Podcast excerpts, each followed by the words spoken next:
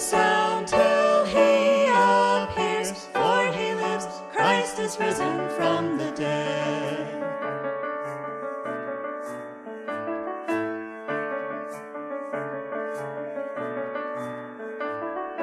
One with the Father, ancient of days, through the Spirit who clothes faith with certainty.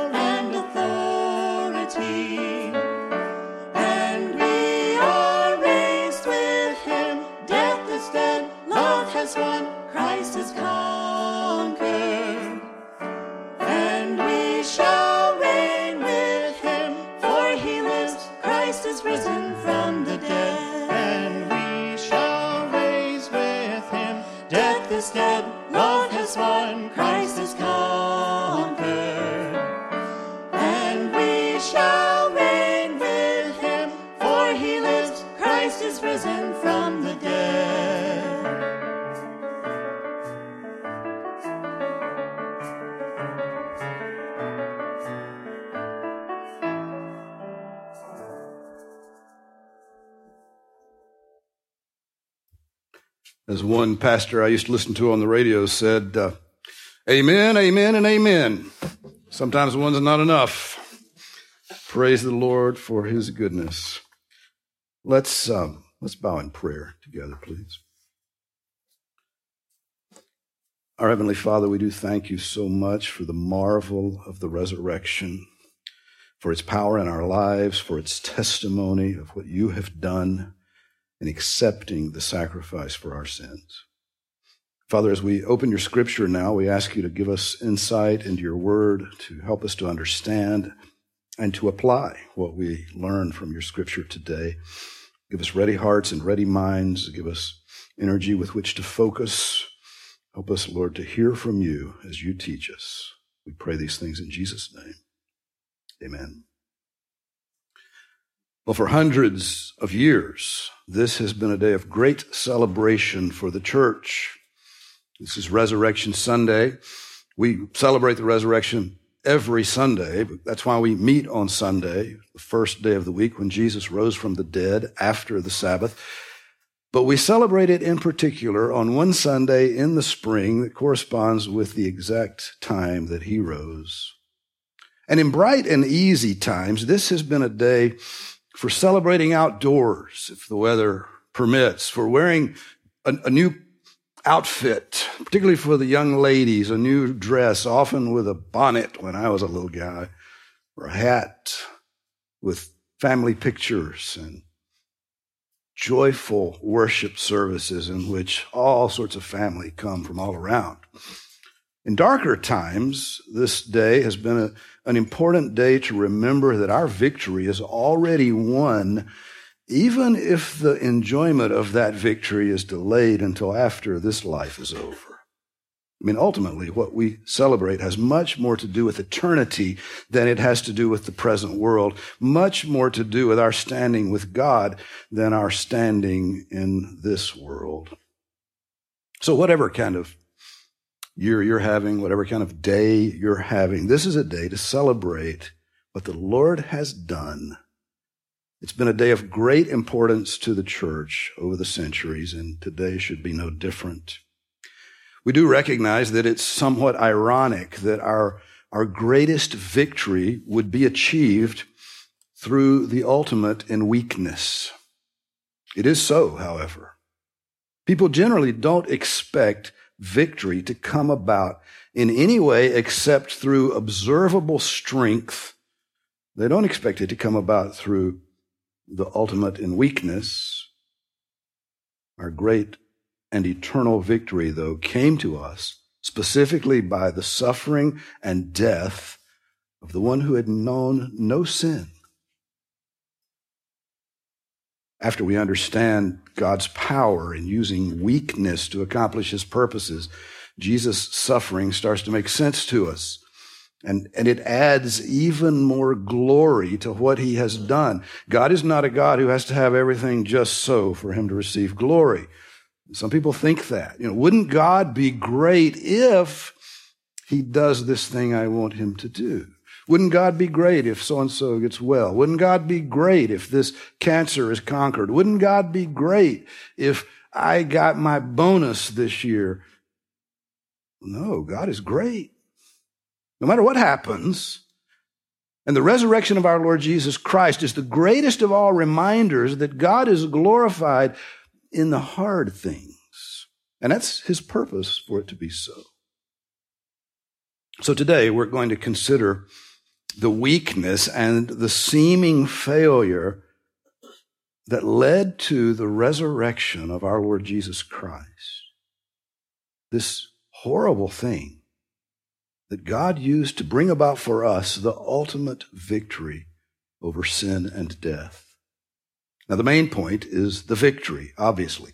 But we need to understand how God got there, what he accomplished, came about through something that seems absolutely ridiculous and absurd to those who don't know him. I wonder if we, even as believers, can grasp the weakness and shame associated with the cross of our Lord Jesus Christ. How far can we go in fathoming what Jesus did and how far he descended in order to accomplish our salvation for us? It's hard even to grasp the human portion of that descent. Setting aside for a moment the far more significant part where Jesus left the glory of heaven, where he was worshiped as God and became a human being and limited himself to, to a finite body and all that comes with that. Leaving that aside, and that is by far the greater part of the descent, to take on the, the limitations of humanity, the deprivations that come with this package that is humanity. Set all of that aside. And just take Jesus as fully man, how far he had to descend to get to the cross. He had been the most popular teacher ever to exist in Israel. Even put John the Baptist in the shadows to the point that John's disciples were upset that their, their day was passing away. John explained that it had to be so. He was that popular. Nobody had been as popular as John. And then Jesus put John completely in the background. His popularity was so extreme. Multitudes followed him everywhere he went. Jesus had to work hard just to find time with his disciples to teach them without distraction. His popularity was such that, that he had to take the disciples into lonely places just to get the time he needed to teach them in a focused way. At least once he took them completely out of the country in an attempt to have a little focused time together. He was still recognized. The people in this country still demanded something. That's where he, he had to cast out a demon. He met a, a mother who wouldn't leave him alone. People followed him and flocked around him because of the incredible power that he routinely displayed. He healed every disease and sickness. That's the language scripture uses. Every disease and sickness. He could heal anything. And he did. He cast out demons. He fed thousands of people just generating food on the spot in an, agriculture econ- an agricultural economy when you know how easy it would be to starve. That makes more of an impression than it does on us who have everything available at the grocery store. If stuff doesn't grow, you starve. Here's a guy who can take a few fish and a couple of pieces of bread and feed 5,000 men, plus the women and children. Can you imagine the power just to do that? And then Jesus even raised people from the dead. You've probably had some health struggles. Maybe you have not yet, but you know people who have had them. How difficult they can be and how tenacious health problems can be. Can you even fathom the power to solve a health problem after the patient has died? That's the power Jesus had, raising people from the dead People were following him because he could do those things, and they had an agenda. They, they wanted Jesus to become their king. They thought if he's got that kind of power, he can overthrow Rome and he can put Israel back at the top of the pecking order, as it should be, they thought.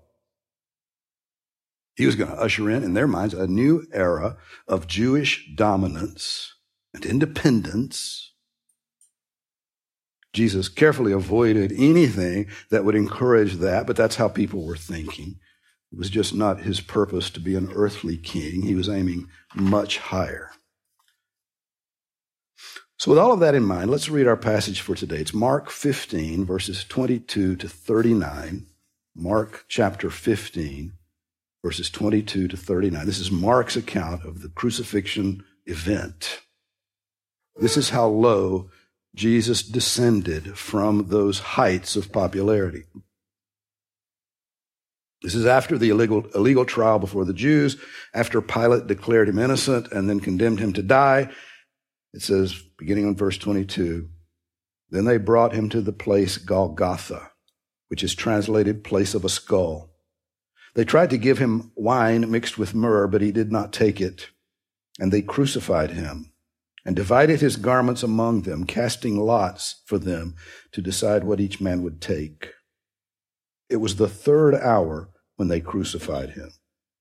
The inscription of the charge against him read, The King of the Jews. They crucified two robbers with him, one on his right and one on his left. Those passing by were hurling abuse at him, wagging their heads and saying, Ha! You who were going to destroy the temple and rebuild it in three days, save yourself and come down from the cross. In the same way, the chief priests also, along with the scribes, were mocking him among themselves and saying, He saved others. He cannot save himself. Let Christ, the King of Israel, come down from the cross so that we may see and believe. Those who were crucified with him were also insulting him. Then the sixth hour came. When the sixth hour came, darkness fell over the whole land until the ninth hour. At the ninth hour, Jesus cried out with a loud voice, Eloi, Eloi, lama sabachthani, which is translated, My God, my God, why have you forsaken me? When some of the bystanders heard it, they, be, they began saying, Behold, he is calling for Elijah. Someone ran and filled a sponge with sour wine, put it on a reed, and gave him a drink, saying, Let us see whether Elijah will come and take him down. And Jesus uttered a loud cry and breathed his last. And the veil of the temple was torn in two from top to bottom. When the centurion, who was standing right in front of him, saw the way he breathed his last, he said, Truly, this man was the Son of God. So Jesus had been immensely popular, more than we can imagine in terms of popularity. And now he's being nailed to a cross to be executed as if he were the very worst among criminals. The charge against him at his illegal trial was that of blasphemy because he claimed to be the Son of God. Never mind that he had proven his power over and over again the crime they said was worthy of death, despite all of that. Before Pilate, the Jews changed the charge to that of treason because they knew Pilate wouldn't execute anyone for blasphemy according to Jewish law, even if Jesus were guilty. So they were implying treason when they said, This guy claims to be a king. Now, such a claim in itself is harmless, and that's how the Romans saw it.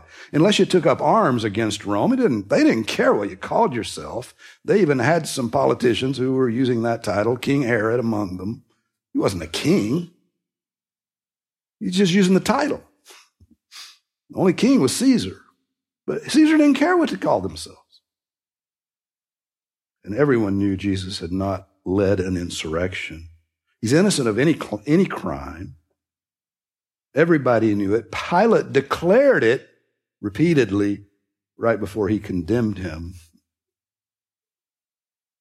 After Pilate's capitulation, he tried to regain some of his dignity and t- kind of take a shot at the Jews who had put him in this awkward situation. And so the inscription on Jesus' cross read, the King of the Jews.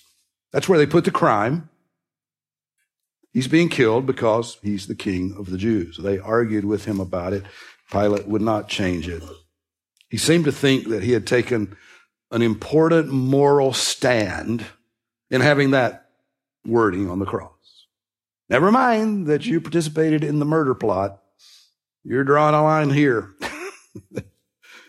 Even the two robbers being crucified with him were hurling abuse at him.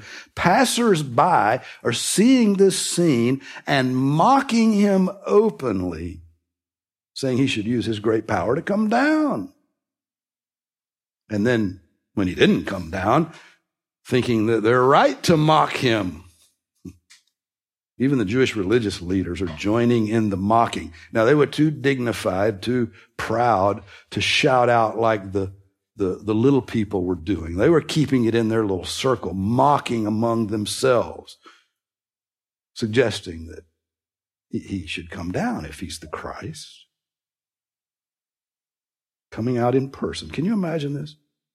The 70 most influential men in the country coming out in person to an execution in order to gloat and mock and rejoice in the death of that man on the cross.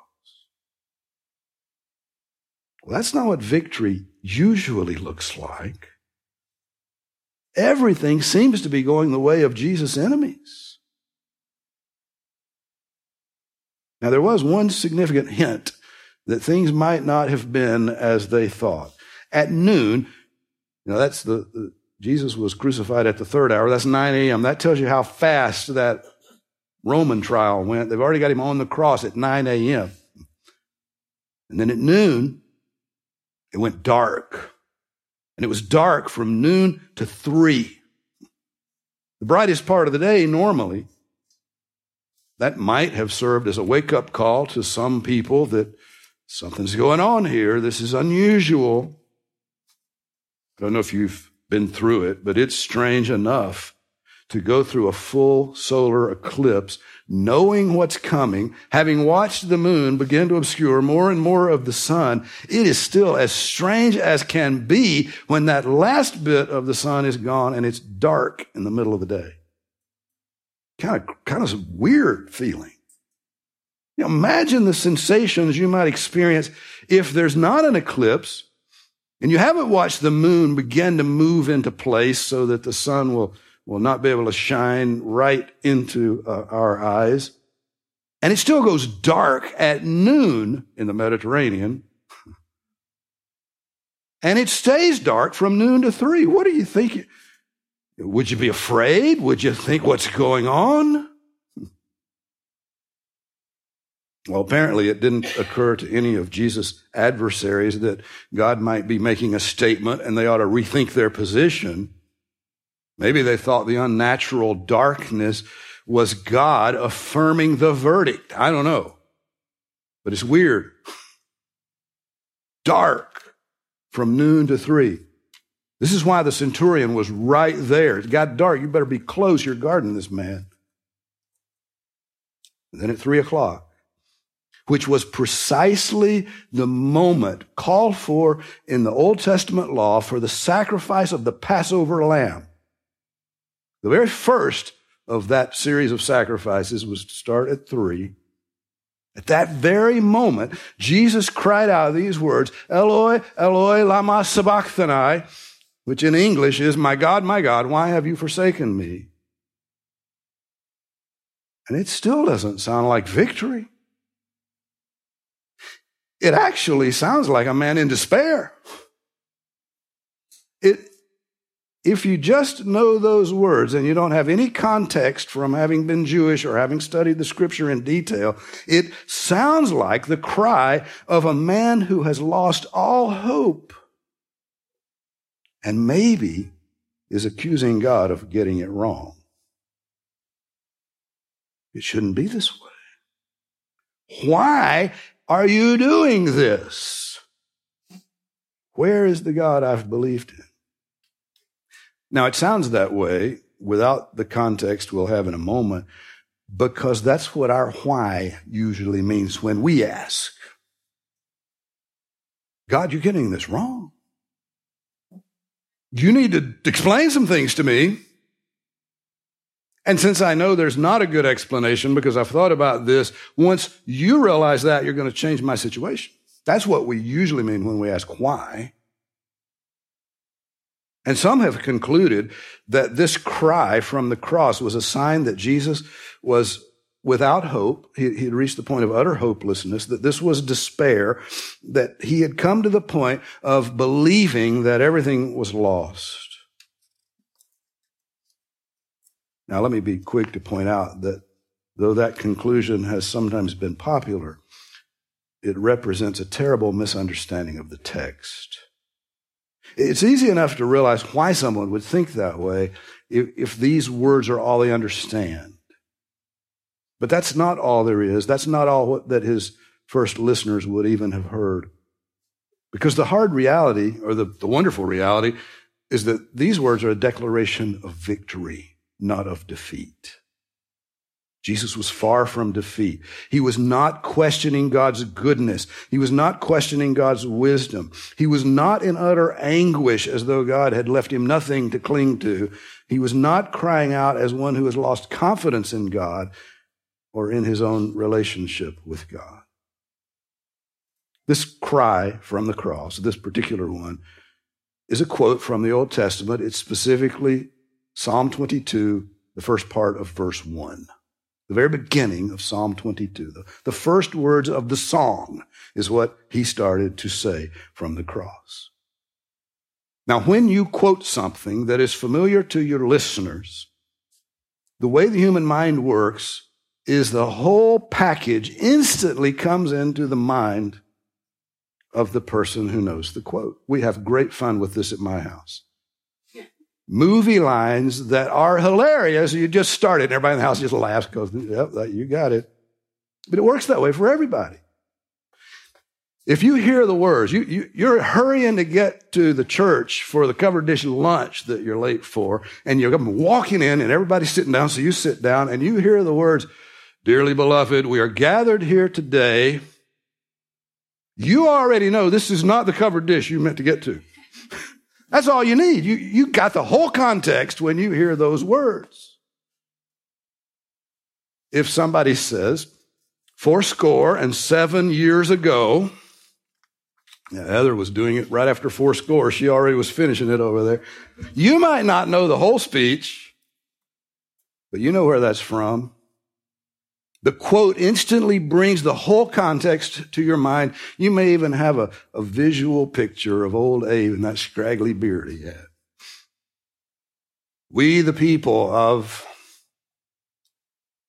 in the beginning, God, you see how it works.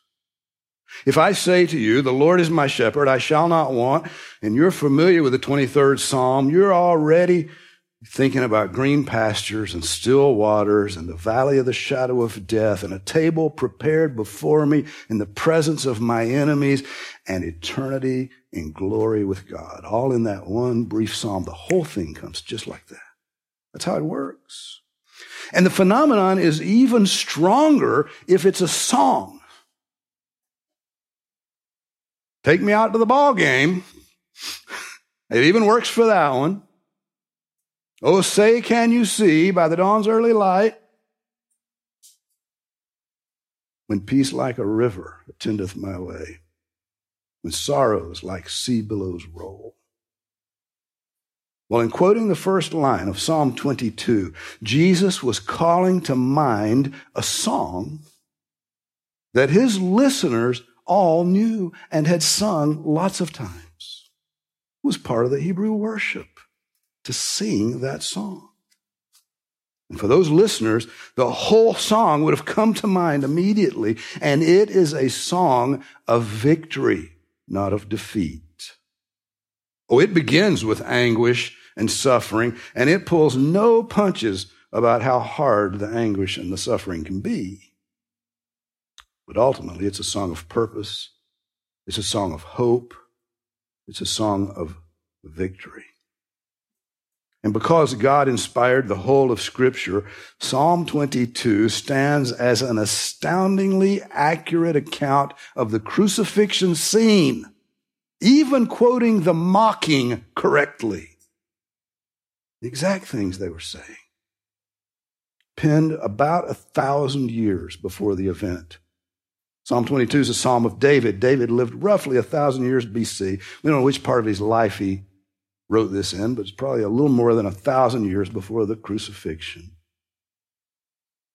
And it's a great description with impressive detail of the crucifixion.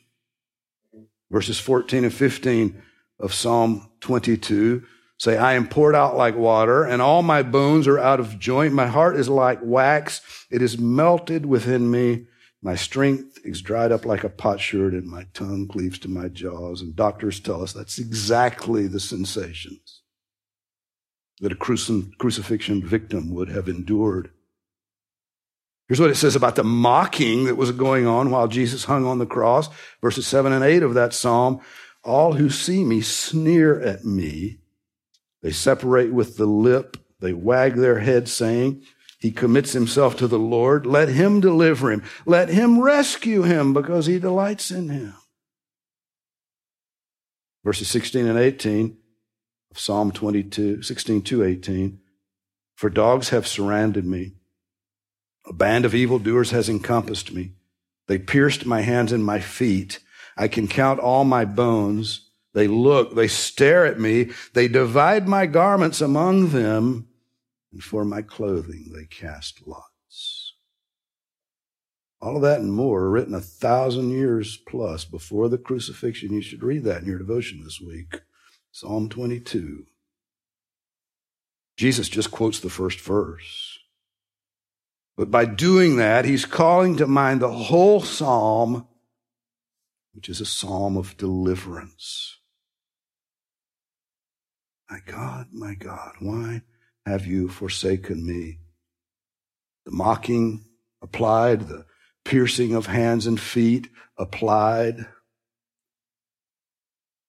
The forsaking applies in a sense. It doesn't mean that God had completely turned away from Jesus. He's still calling him my God.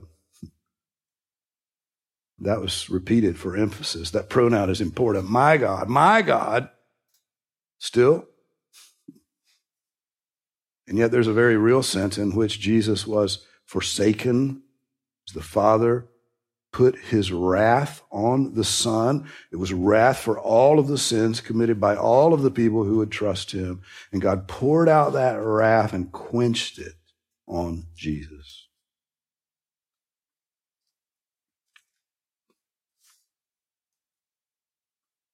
Jesus is crying out in this psalm as a reminder that this incredible event took place because God had to deal with sin in order to save anyone. It all happened because humanity's self centered rebellion against God had to be paid for. we tend to take sin lightly as if it's not that big a deal. Everybody else messes up too. We don't think about how holy God is, how much he hates sin, how much he will not tolerate even a little. And that's why Jesus was forsaken on the cross. So that those sins could be paid, so that God's wrath could be extinguished, so they would not be applied to the sinner in hell forever. And as Jesus hung on that cross, God worked a miracle. He did something only he could do. He took all of the sins of all of the people who would ever believe in all of time. The ones before the cross, the ones after the cross, the ones yet to be born. He took all of the sins of all of the believers in all of time, and he punished those sins in his son so those sins would not have to be punished in the sinner in hell forever. For those who trust Christ, those sins are gone forever. God knew who it would be. He already knew them before he made them. He miraculously placed our sins on his son, and the son made full payment on our behalf. People think God is just going to brush sin aside. They don't understand God at all. They also don't understand how serious sin is. He won't brush it aside. He's going to punish every sin. You want yours to have been punished in Christ on the cross, not in you in eternity. It'll be one of those two. That's what was happening on the cross. Jesus was bearing the weight of all of those sins. He was not in despair. This is what he came to do. He had not lost, lost hope. He was accomplishing his purpose. He was just doing the hardest thing. And that was hard. He cries out in an appropriate way. And yet, as he did so, he's claiming victory. Galatians 3:13 says, Christ redeemed us from the curse of the law by becoming a curse for us. A substitutionary sacrifice on our behalf. 1 Peter 2, 24 and 25 reminds us, He himself bore our sins in his body on the cross that we might die to sin and live to righteousness. For by his wounds you were healed. Every other religion insists on the impossible. They try to Make it look like it'll be easier. It'll be a better deal. You can keep your pride. What you're told to do is just work your own way to heaven. Or work real hard so he'll be impressed enough that he'll combine your work with his work and you can get into heaven. But salvation is a work that only God can do. And he did it in Christ. And anyone who tries to do it any other way is an offense to him. If you think you're going to join your merit with the merit of Christ, you're going to be rejected for that sinful idea that is a rejection of the gospel. It's Christ alone. He paid it all. That's what we see God doing at the cross. Well, the unnatural darkness was a strong hint that there was something more going on. But what happened next is a very clear declaration that things had changed forever. In our text in Mark, verses 37 and 38, it says, And Jesus uttered a loud cry and breathed his last. And the veil of the temple was torn in two from top to bottom. Now we know from other gospel accounts that loud cry was the Greek word tetelestai, which means it has been paid in full. That word was stamped on a bill when it was paid, so you had evidence that you had paid it in full. It means it has been paid in full. That was what he claimed in his last breath before he died. And then the veil in the temple was torn in two from top to bottom. Now, the veil of the temple was a dividing curtain between the people and that part of the temple called the Holy of Holies. It had existed when it was just a tent, and it still existed when there were, hard walls on the temple. No one was allowed to go in the Holy of Holies except for the high priest. He could go in once a year after an elaborate cleansing ritual, but the guy had to go in with a rope tied around one ankle because you go into the presence of God, even symbolically in the Holy of Holies. If there's anything wrong, he will kill you. And there was a very real danger that the high priest was going to go in with a flippant attitude or some unconfessed sin and be struck dead. And then you can't get him out unless you tied the rope on before he went in because nobody else can go in and get him without being struck dead because you can't be a sinner in the presence of God and survive. And so the rope was so they could drive the poor man's, drag the poor man's carcass out under the curtain. Now this is kind of obscure to us, but to any Jew who had worshiped in Jerusalem, this was a vivid image of what you cannot do. You cannot approach God. You will not be welcomed. You will die. People could not come into the presence of God and live. And the veil of the temple was a constant reminder of that problem. It was a terrible statement regarding this inevitable separation between God and sinful people. People have no right to be in the presence of God, and they have no ability to be in the presence of God and survive. That's what that veil was about. It was a tangible picture of that reality. Now, people all over the world in every culture have a tendency to assume that they're okay with God.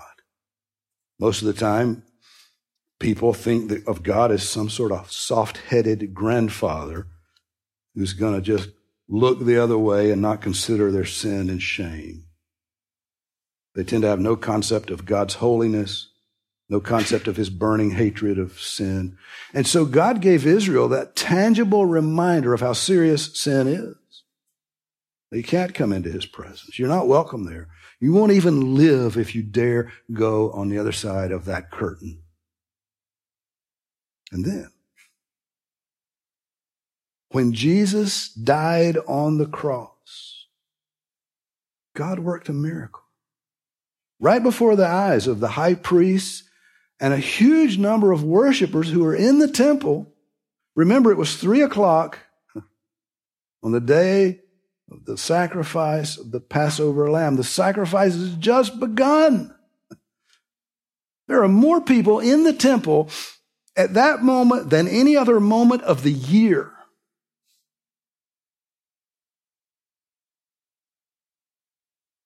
And suddenly, this heavy curtain separating all of the people from that holy place that you can never see, can never go into, is ripped in two from top to bottom. Up there where nobody can reach without a ladder, it starts and it goes all the way until one curtain becomes two curtains.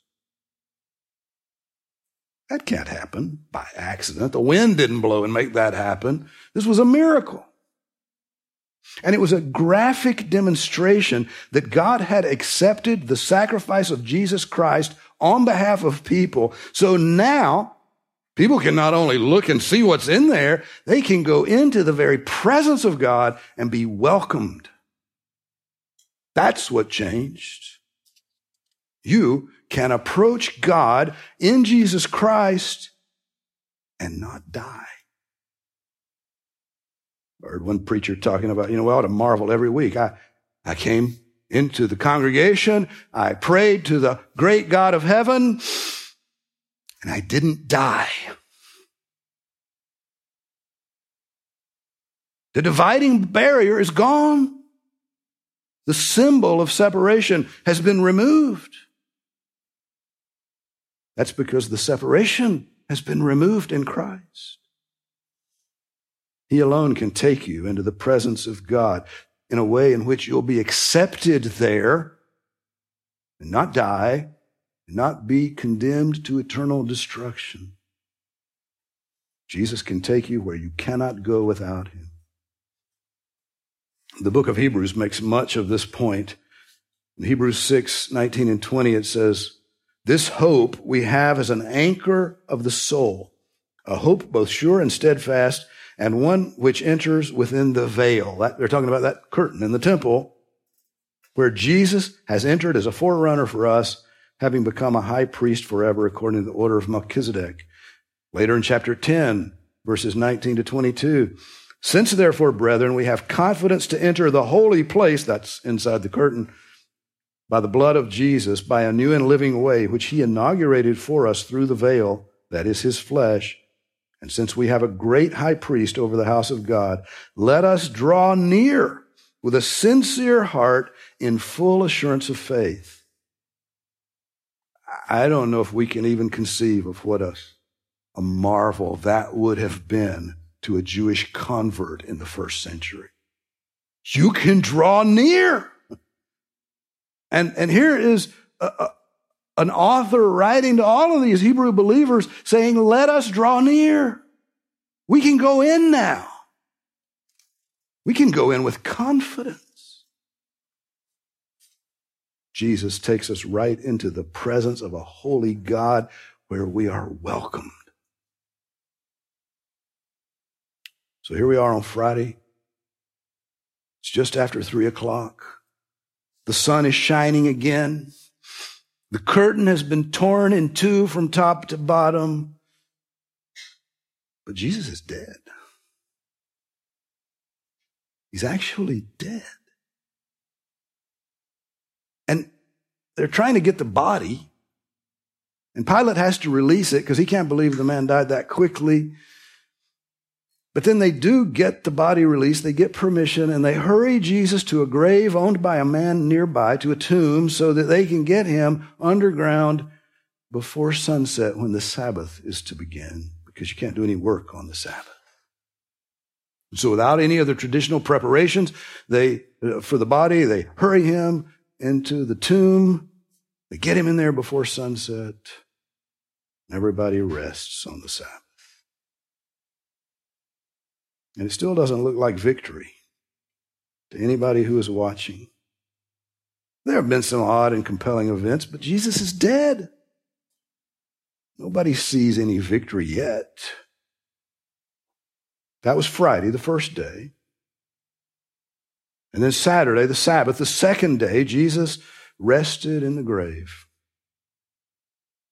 And then on Sunday, the third day, as soon as day began to dawn, God demonstrated his acceptance of that sacrifice by raising Jesus to life eternal, victorious over death, victorious over sin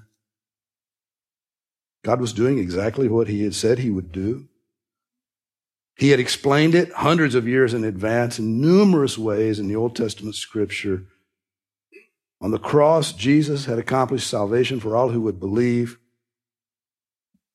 And even though it still looked like failure, the victory was won.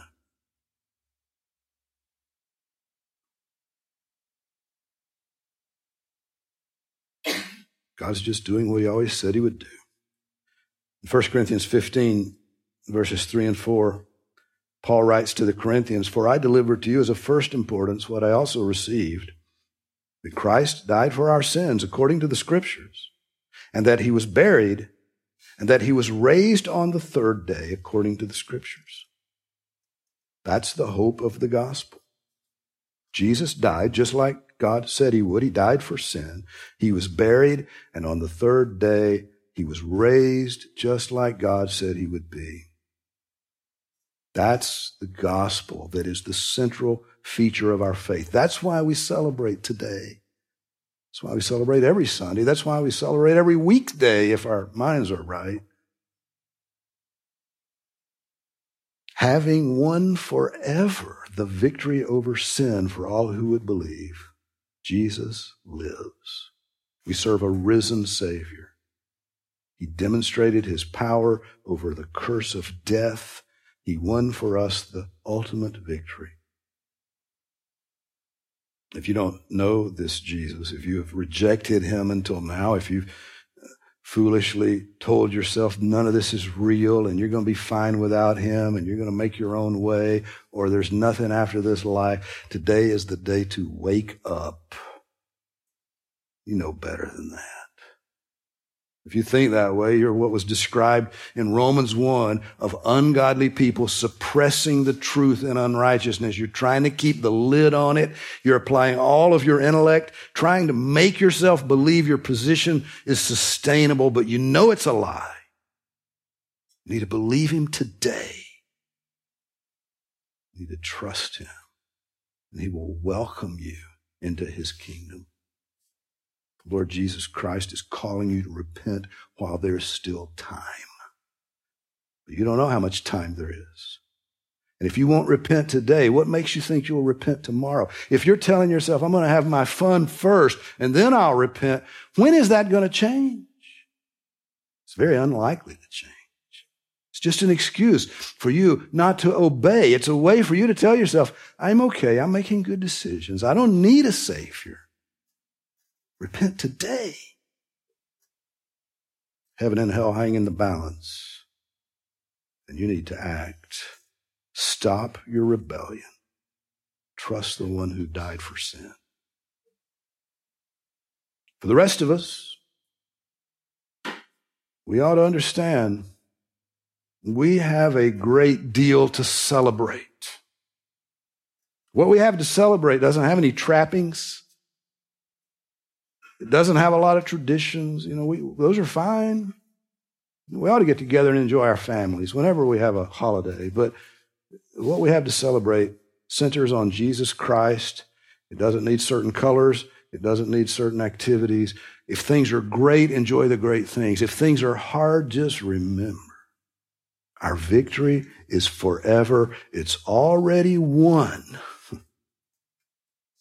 Our victory centers on Jesus Christ, and it is Him we celebrate today and every day. Let's remember what we have to celebrate and give Him glory. Pray with me.